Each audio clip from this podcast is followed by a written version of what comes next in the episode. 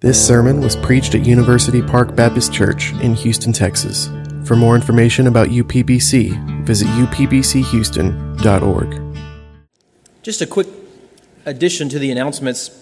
This afternoon, there's going to be several, hopefully, of you gathered to um, pray around the community and pass out some flyers about VBS. That happens around 5 o'clock. You can meet over in the fellowship hall. Uh, I would encourage you to do that and to be a part of that, just getting the word out about VBS. Um, the elders will not be there. The elders are heading to a retreat, kind of a mini retreat um, this afternoon, and we'll be gone until Monday evening, late. And so I would just encourage you to pray for us as we go um, and just pray together and begin to plan and uh, spend time together. And uh, we'll be praying for you. And, uh, and, and uh, so uh, looking forward to uh, what God's going to do in and through us in the coming days and, and months and years. If you have a Bible, hopefully you've opened to Genesis chapter 36. That's where we'll be um, this morning. If you haven't already left when Kim mentioned it was a genealogy, you're still here. I'm glad. Genesis 36. Let's pray together.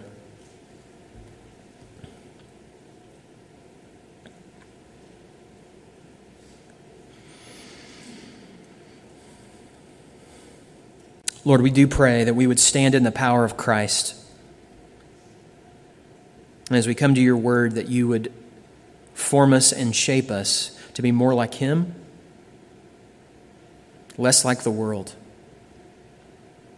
Lord, we pray that you would open our eyes to how, just how easy it is to be good in the world's eyes how easy it is to go with the flow and not make a lot of uh, waves and to be respected and even honored and, and spend eternity in hell.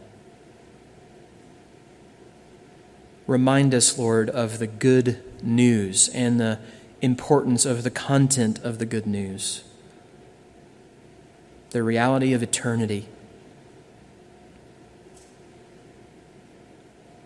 Give us boldness. Give us a greater love for you and of the gospel and for others.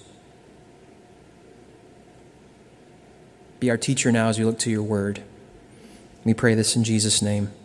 Amen. Imagine with me that you're at a, at a funeral, and as the obituary is being read from the front, this is what you hear. He was just a great guy to be around. He had a spontaneous nature about him. He was, he was an avid outdoorsman. He was extremely extroverted. He loved to hang out with his buddies. Just kind of a man's man, full of courage. He was competitive. He loved to win. He loved to hunt. He, was, he loved the chase of the hunt. He was rugged and brawny. He had eyes as sharp as an eagle's. His arrow never missed his mark. He was just a picture of skill and success. He was the pride of his hometown. And just between us, he was his father's favorite son. He was always around helping where, where and when he could.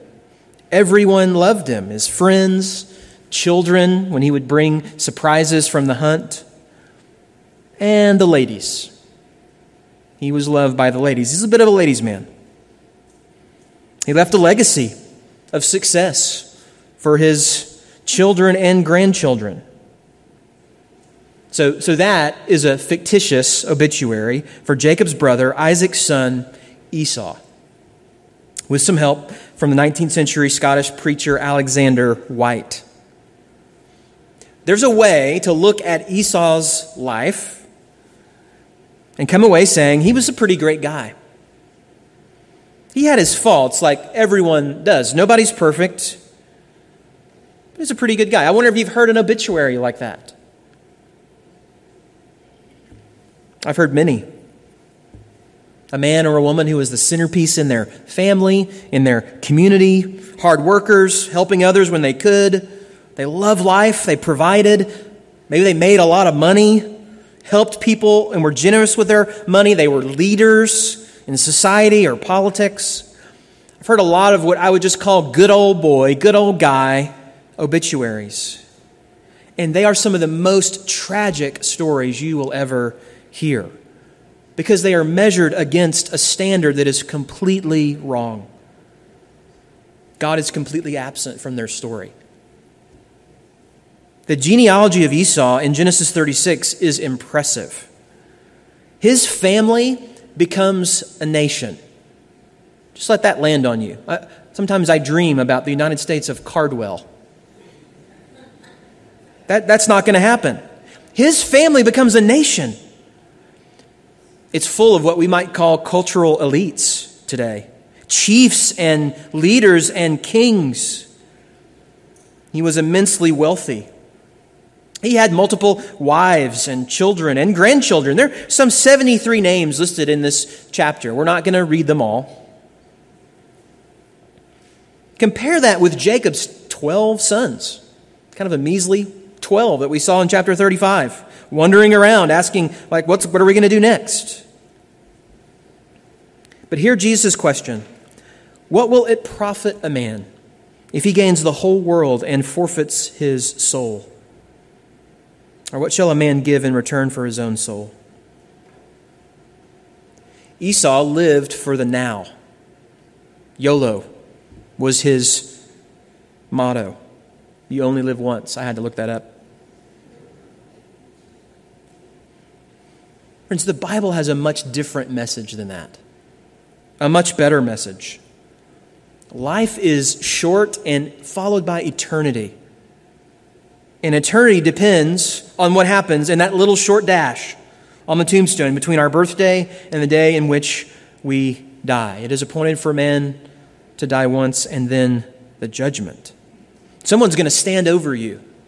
Someone's going to stand over me and say something like what we see here in Genesis 36 the names of your children, if you have children, grandchildren, if you have those, something about your spouse, if you're married, something about your interests, something about what drove you, about what you did with those 60 or 70 or 80 or more years that you were allotted, and something about what you left behind. Will these words of Jesus in Matthew 16 make sense on that day? For whoever would save his life will lose it. But whoever loses his life for my sake will find it. That he or she lost his life or her life for Christ, and now they have truly found it. Or will that day be a day that leaves everyone questioning? Where are they now? Did they? lose it? Moses is making a clear point in the way that he structures the book of Genesis. And the genealogies, in particular, act like a spine to the book that hold the whole thing together. And we typically, honestly, just endure them barely or we skip them, but they are there for a reason. And they're there for our benefit and instruction. And so this morning, we're not going to read through all the names, but I do want to make some observations of, about what we're going to see here in chapter 36 that we can take away. But also, first, I just want to say some things about the structure of Genesis that I hope just helps us to see what Moses is intending for us to see. And so, just some structural notes first that we see in Genesis. That phrase there in chapter 36, verse 1, the generations, these are the generations of Esau. That's what we've seen often. We've seen that regularly in our study of Genesis. There are actually 10 of those statements in Genesis that act like bookmarks for each new section. Um, all of them have that word generations or account of. That word is the word in Hebrew toledot. Uh, and we see that even in chapter 2, Genesis 2 4. These are the generations of the heavens and the earth when they were created in the day that the Lord God made the earth and the heavens. I think there's a slide up here if you want to just glance at it to see those 10 toledots um, that we see there in Genesis. And, and you can kind of see where they land and how it provides these, this, this spine that locates all the, the story of Genesis together from the heavens and the earth to Adam's line to Noah's line and then Noah's sons and then Shem's line and then Terah's line, which is particularly focused on Abraham, and then Ishmael's line. Notice how short Ishmael's line is. And then the account of Isaac's line. Notice in comparison how, how long. Those, those two lines together, um, I, Ishmael's and Isaac's, you could parallel with Esau's and Jacob's. Um, again, we see Esau's get one chapter, and then the, Jacob's line, which will begin next time, Lord willing, uh, 30, chapter 37 through 50. And so you'll see that we're entering into a new section in the book of Genesis. And the camera now is going to be focused on the story of Jacob's sons and especially Joseph. That's going to take us through the end of the book. But first, we get this 43 verse genealogy dealing with Esau's descendants. I'm not saying you need to find your life verse in this genealogy, but I am saying that it is important for you to understand and think through as you look at the overall book of Genesis. I had a conversation this week with a brother who had seen a Muslim friend come to faith. And one of the things that Muslim friend noted that was so impactful in, in reading the Bible were the genealogies. That, that because that showed him that this is a very real story with real people, and it's very old, and it leads to a very real Savior. And so it's actually an important apolog- it was an important apologetic for him. So, so, so just keep that in mind. This is not our culture. We are taking kind of a Western culture and then usually imposing it on the Bible. Let's, let's lay that culture down and try to, try to let its culture and shape influence us. Because this is the one that God chose to communicate in and through. And so let's just try to think carefully to, to, to, that regard. Moses has been drawing kind of this bright line of division from Genesis uh, 3 or really on between those that submit themselves to God and His Word and those who don't. And we've seen that, that line of descent associated with the serpent all the way back in Genesis 3. And then those who follow after the serpent, who act like the serpent, and who experience the curse that the serpent experienced. Just think Cain as a really easy example in Genesis 4. Then you've also seen a line associated with the seed of promise from Genesis 3:15 on that experienced the grace of God. And that that seed continues to obey and submit to him. Abraham, Isaac, and Jacob experience that grace. So, so the way that Moses records it is, is interesting. Each time a, a non elect, non chosen son, kind of in the line of the serpent, dies, they're given a very short genealogy, like we see here in chapter 36, comparatively short. It usually comes right after the death of the father. And so the genealogy of Ishmael, it's seven verses long, and it comes right after Abraham's death. And now we see the genealogy of Esau, one chapter, right after Isaac's death. Now, both are still given space, aren't they, in the book? And, and, and both experience, to some extent, God's blessing as Abraham's descendants. But we don't seem to find saving faith, as far as we can tell.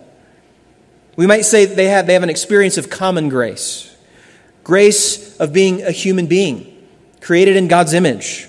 Um, we know that we see this all the time, don't we, with people that we know and even love that can do impressive things, that are creative and kind and giving and intelligent. They're leaders. Some of them have changed the world and don't know Jesus Christ. But because they're made in the image of God, they're doing these wonderful things. That over and against special revelation, or we might say effectual revelation or grace that, that actually saves us and reunites us with God. So the structure of Genesis kind of goes like this chapters 2 to 11 show the generations of creation of man, man rebelling.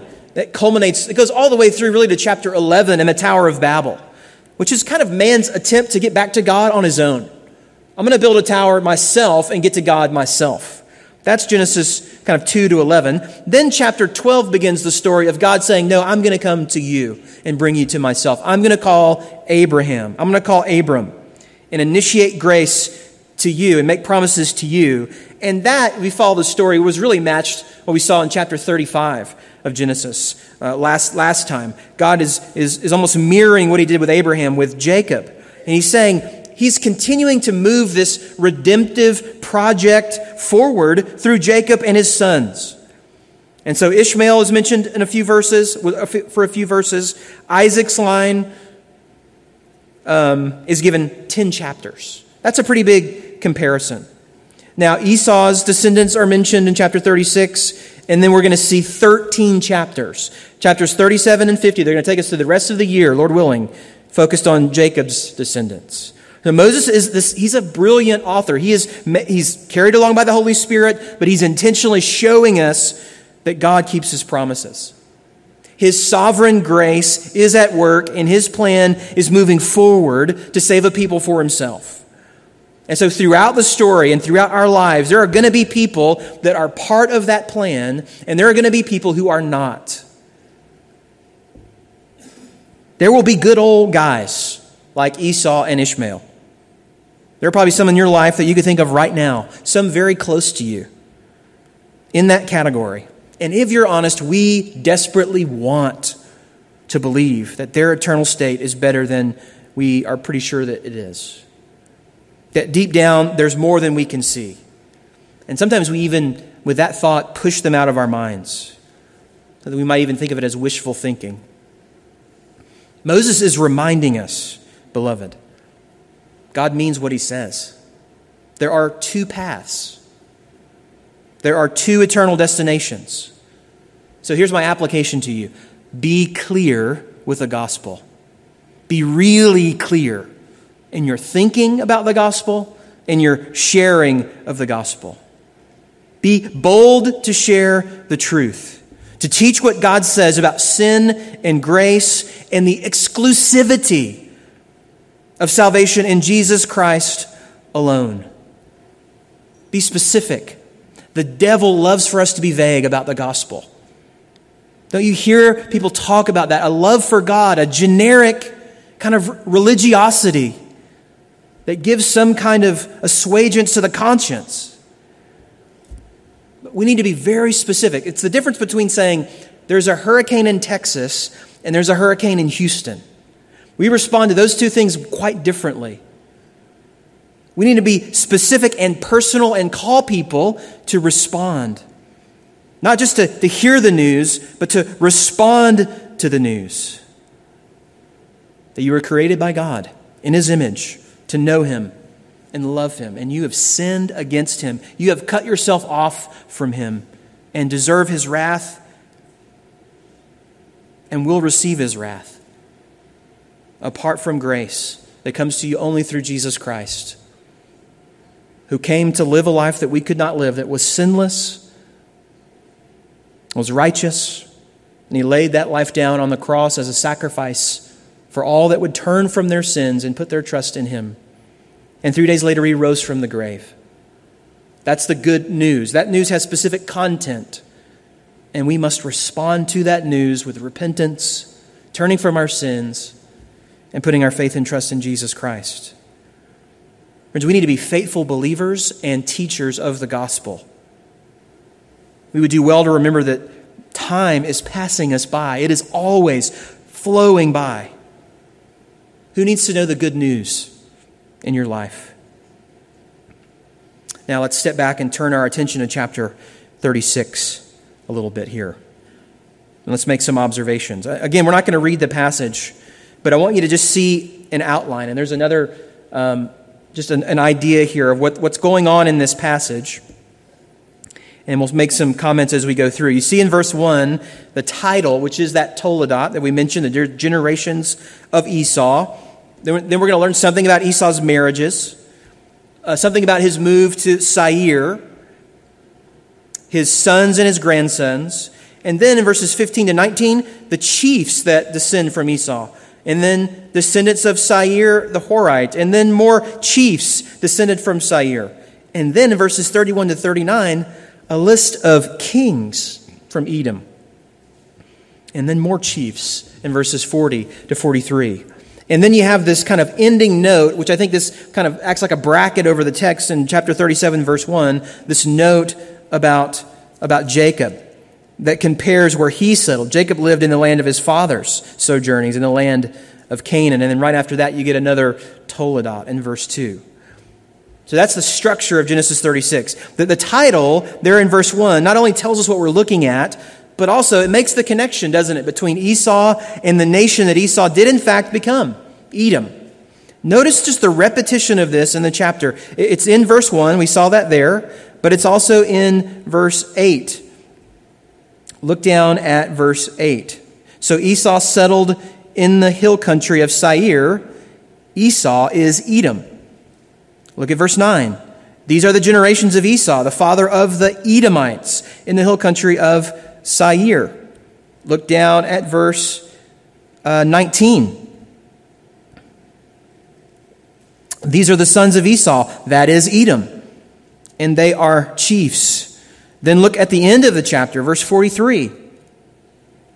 Magdiel and Iram, these are the chiefs of Edom, that is Esau, the father of Edom.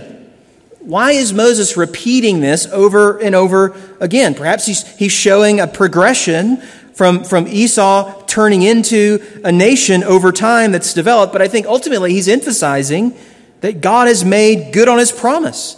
God is faithful. He had said to Rebekah in Genesis 25, Two nations are in your womb. Mothers, just, just put yourself in her shoes and try to think about what you would how you would process that. Two nations are in your womb. Two peoples from within you shall be divided. One shall be stronger than the other. The older shall serve the younger. Imagine Isaac talking to his buddies about that promise. Yeah, my boys are going to grow up to be nations. Sure, they are. My boys are going to play in the MLB and be president and fly to the moon, Isaac. It's just an out, outrageous promise. But Moses doesn't want us to miss that God is keeping his word here. And if he did it for Esau, how much more would he do it for Jacob? Esau has become Edom. And Edom becomes not just a nation, but a very impressive and prosperous nation. Look down at chapter 36, verse 6. Then Esau took his wives, his sons, his daughters, and all the members of his household, his livestock, all his beasts, and all his property that he had acquired in the land of Canaan. He went into a land away from his brother Jacob, for their possessions were too great for them to dwell together. The land of their sojourn, sojournings could not support them because of their livestock. So Esau settled in the hill country of Seir. Esau is Edom. It seems that Esau has, is kind of hanging around the promised land until Jacob returns from that 20 year sojourn with Laban. And we know that Jacob has prospered under God's blessing, but so has Esau. And like Abraham and Lot, if you remember that kind of scenario back in, earlier in Genesis, the land isn't big enough for the both of them. And so they have to separate. And maybe this is just Esau making an excuse. We know from chapter 34 in Shechem, there seemed to be plenty of land there, but they have to separate. That's how wealthy and prosperous Esau and this nation is. Numerous descendants, but not just people descending from Esau, but his children and grandchildren were movers and shakers in this country. Many of them were chiefs, which, which is like a tribal leader in, in, in Edom. Chiefs um, are descended from Esau in chapters 20, in verses 20 to 28, chiefs from Seir 29 to 30, and then another list of chiefs, chiefs in verses 40 to 43. But not just chiefs, kings, 31. These are the kings who reigned in the land of Edom before any king reigned over the Israelites. So even before Israel develops a monarchy, there are kings in Edom, a bunch of them. Uh, they seem to be kind of elected or appointed, and it's not like a dyna- dynastic appointment.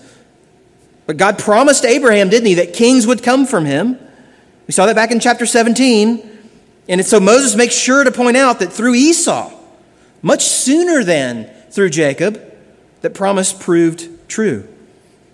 So I think it's just interesting that the nation of Edom experiences the blessing of God before, and maybe even to a greater degree in some ways, than God's own people. If you just look at chapter 36 by itself, you just got to be impressed. Compare it with chapter 37, and you just see Jacob and his 12 sons wandering around Canaan. That's not too impressive. Do you ever think like that in your own life? Do you ever just notice that? Man, these people at work do not care about God. They could not care less about God. They cheat, they don't have integrity, they just go with the flow with the culture, and they seem to be doing great. They're moving up. Everything seems to be happy in their life. When we look at Hollywood, that's the picture we get. We look at the political world, we look at the movers and shakers in our culture, and then look at us a small group gathered together for worship, Some of us discouraged, some of us tired, some of us wondering what tomorrow is going to hold, but committed to serve the Lord, committed to serve one another. What real difference are we going to make? Jeremiah asks the question in Jeremiah 12 what does, Why does the way of the wicked prosper? Why do all who are treacherous thrive? So, this is what Genesis is teaching us that all of that royalty, all of that prestige, all of those numbers of descendants mean nothing apart from the Lord. Don't trade 15 minutes of fame or 43 verses of a genealogy for your birthright, for eternal life. Because with the prominence that we see here in Edom comes very clear compromise. That's how, if you want to get ahead in that way, in that stream, you want to be, you need to be, you need to be popular, and that's going to include compromise on the hard truths. You want to be liked by everyone, you better get ready to compromise. Be the captain of your own ship. Follow your heart. But, friends, we do not live to please others. We live to please and glorify God.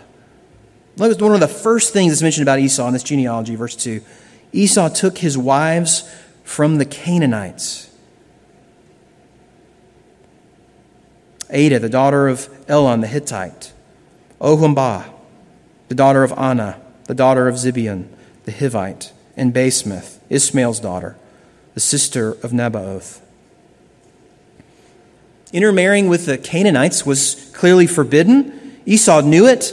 Later, it becomes part of the Mosaic law.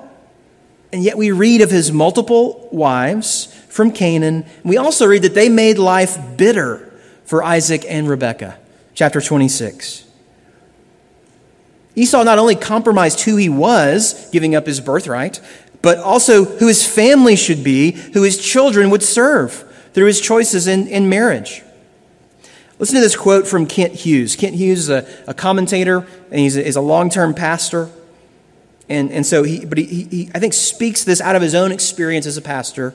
And he says, A man's choice in marriage showcases his values and is almost always the determining factor in the trajectory of his life. I read that and was like, dang, that's strong. But think about what that says. Who it is that we decide to, we, if the Lord opens that door to spend the rest of our lives with, says so much about us. Esau is spitting in his parents' face, in God's face, when he does this. It just speaks volumes about where his heart was. He is clearly driven more by his lusts, more by what he sees and wants immediately than what God says is good and right. This is the world's ethic, and particularly the world's sexual ethic. It's not just follow your desires, it's you are your desires. Your sexual desires are who you are. If you desire to be a man and you're a woman, that's who you are. Anyone who says that you shouldn't do that is oppressing you. If you desire to have multiple sexual relationships and not be tied down with marriage, Who's going to say any different? Friends, this month in our country is celebrating this reality through Pride Month. Isn't that an ironic name? It is our pride that will send us to hell. There's no question that Satan's ploy, at least one of them, is to confuse and lie about what it means to be a man and what it means to be a woman to locate our ultimate truth within ourselves. Friends, we as Christians know from a biblical worldview that truth has to come outside of us. It comes from a holy God who speaks authoritatively over us because he's created us. We don't get to make up who we are in our own hearts and minds. But that is exactly what Satan is teaching us. Going right at the foundations of what it means to be a man, what it means to be a woman, who God made us to be. And not only do we see that as rebellion, but friends, this is clearly celebrated rebellion in our country. And it just is, is it's almost word for word from a news clipping that Paul is just commentating on in Romans 1. And so let me just read a few verses from Romans 1, chapter 26, beginning there. For this reason, God gave them up to dishonorable passions. For there, women exchanged natural relations for those that are contrary to nature. And the men likewise gave up natural relations with women who were consumed with passion for one another. Men committing shameless acts with men and receiving in themselves the due penalty for their error. Natural just means designed by God. God making us one way, God making us to be man or a woman, and rebelling against that and deciding we're going to abandon that. But he goes on in Romans 1, verse 32 though they know God's righteous decree, and those who practice such things deserve to die, they not only do them, but give approval to those who practice them. They celebrate them and call others to celebrate them. In fact, force others to celebrate them. Many of you are experiencing this pressure in a regular way in the place that you work. Uh, I want you to know that you're regularly in our prayers. Those of you who have to be faced with this on a regular basis and, and, and where is the tension and how do I be faithful to God in a corporation or that has a culture that is celebrating what God clearly forbids. Seek to be faithful. Seek to be a witness to the gospel. And understand this if you're, if you're someone who's, who's hearing that and you're, you're saying, I myself struggle with sexual sin.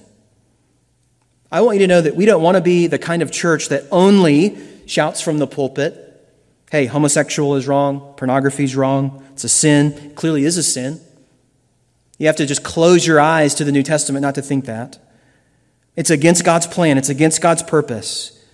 But this is also a hospital for sinners, a place where you can find hope and grace in the gospel. And so we want to model God's way. We want to teach God's way. We want to have marriages that are full of joy and hope. And listen, singleness full of joy and hope. Some of us in this room may never marry or never marry again. And you just need to know that's not a black mark on you. Jesus never married, Paul never married. Marriage isn't the gospel. It pictures the gospel, but it's not the gospel. Some in our church struggle with same sex attraction and hate it and want to kill it and want to serve Jesus. This is a place where you can work through that and be encouraged to follow Christ faithfully. This is a family, and we are all sinners. But this is not a place for unrepentant sin, for flaunting our desires for turning our backs on God's good design for marriage and sexuality and gender. This is an issue worth living for and even dying for. But not for Esau. Not for Esau. Esau's nation, Edom, those, those who would follow after him, would continue to follow in his footsteps, and they would become one of Israel's uh, clearest enemies. Some 500 years after Esau, the Edomites refused to allow Moses and Israel to pass through their territory during the Exodus. That's Numbers 20. When Saul becomes king in Israel, he had to fight the Edomites. 1 Samuel 14. When Israel was deported to Babylon, the Edomites blocked them and delivered them back to their captors. That's Obadiah 14. Just read Obadiah 14 if you want to think about his praying kind of a, uh, an imprecatory prayer against the Edomites. This gives some context to just Malachi's words that Paul later quotes in Romans 9, Malachi 1. He says, I have loved you, says the Lord, but you say, How have you loved us? Is not Esau Jacob's brother? declares the Lord. Yet I have loved Jacob, but Esau I have hated. I have laid waste his hill country and left his heritage to jackals of the desert. If Edom says, We are shattered, but we will rebuild the ruins, the Lord of hosts says, They may build, but I will tear down and they will be called the wicked country and the people with whom the Lord is angry forever. And eventually it would be an Edomite king, King Herod, that would seek to kill babies in Bethlehem to try and get at one baby in particular, the Messiah, King Jesus, in Matthew 2. The battle lines just continue that clearly. Now, as we read through this chapter, there are some interesting names that pop up Um, we see the name Eliphaz in verse 4. Maybe that's a, a, name that rings a bell to you. Verse 11, it's one of Job's friends, one of Job's counselors, which possibly, some would argue, points to the, maybe the location that, of Job and, and that whole story, perhaps being in Edom. Uh, Amalek is on the list. That's not a good, good thing. One of Israel becomes the Amalekites, one of Israel's greatest and most bitter enemies. But all in all, what we see in this chapter is just a summary of Esau's life that looks like this he cut himself off from God's promises and from God's people. He cut himself off from God's promises and from God's people. He intermarried with the Canaanites and he moved away from the promised land. And when he walked away, he showed himself to be like Lot when he separated from, from Abraham and went to Sodom. And we know what happened in Sodom. Gordon Wenham says this about Esau. He says, when he moves away from the promised land, he walks out of salvation history forever. His story is, is over. The author of Hebrews uses his life as a warning. Hebrews 12, verse 15. See to it that no one fails to obtain the grace of God, that no root of bitterness springs up and causes trouble, and by it many become defiled, that no, that no one is sexually immoral or unholy like Esau, who sold his birthright for a single meal. For you know that afterward, when he desired to inherit the blessing, he was rejected, for he, fought, he found no chance to repent, though he sought it with tears. And ultimately, there he's seeking the blessing, not the God of the blessing, the gift, not the giver. He's ruled by his appetites. Food is, is why he gives away his, his birthright. Give me that now, that, that red stew. Women, sex, lust now. Right now. How I want it, who I want. Where I'm going to live, not worried about what God said. I'm going to live where I say I'm going to live. He throws off all authority in his life, particularly God's authority. And that is the essence of sin. We have been given, you have been given a very special birthright as a representative of the living God on this planet which is like a cosmic temple designed for everyone to worship Him, to be filled with worshipers of God, to reflect His glory. But we have despised our birthright, chosen our own way, whether through sexual sin or, or pride or a disregard for others, a lack of thankfulness to God. Like Esau, we have cut ourselves off from our only source of true life. Friend, there's so much more to life than your next meal than what your appetites tell you that you must have a video game, a, baseball game, a, a party, a movie, a, a quick flash in the pan, sexual fantasy. God has so much more for you. Do not fail to obtain the grace of God. Even in our sin, God has made a way for us to know Him through Jesus. Yes, lots of kings come from Edom, and they are impressive. It's, a, it's an impressive list. But there is one king from Jacob who is different, who is the king of kings. And Paul says that for this king, every single knee will bow, every single tongue will confess. He, he's not a territorial king. His, territorial, his territory is the universe. He rules the universe. And his, his, he's offering to rebels forgiveness. Repent of your sin. Put your faith and trust in Christ. He died for your sins. He rose again from the grave. He lives and he's coming again. There's hope even for Edomites, according to Revelation 7 9. A great multitude from every nation, from all tribes and peoples and languages will be saved. No one's out of the reach of God's grace. Beloved, don't be discouraged when the wicked prosper. It is folly. It is the dew on the grass. It's about to be burned away by the sun. Go for the lasting pleasure. Go for the true comfort, the security that never goes away, that only comes in Christ. Paul says in 2 Corinthians 4 look not to the things that are seen, but to the things that are unseen. For the things that are seen are transient, but the things that are unseen are eternal. Colossians 3, again, Paul, if then you have been raised with Christ, seek the things that are above where Christ is, seated at the right hand of God. Set your minds on things that are above, not on things that are on the earth. For you have died, and your life is hidden with Christ in God. When Christ, who is your life, appears, then you will also appear with him in glory. Beloved, a life lived for the things above will not lead to a good old boy an, obituary. Now, I'm not saying you're going to have a perfect life. Someone's going to probably say some true things about you when they stand up. There's going to be mistakes, there's going to be sin, there's going to be imperfections. A lot of those same elements may be there, but there will also be a clear, distinct, unmistakable hope. This man, this woman, they lived for another world. They followed another king. They anchored their lives in Jesus Christ. They loved God's promises. They loved God's people. And they will live and reign with Jesus Christ forever to the glory of God. It may look like they lost their life, but actually they found it. May that be true for each of us. Let's pray.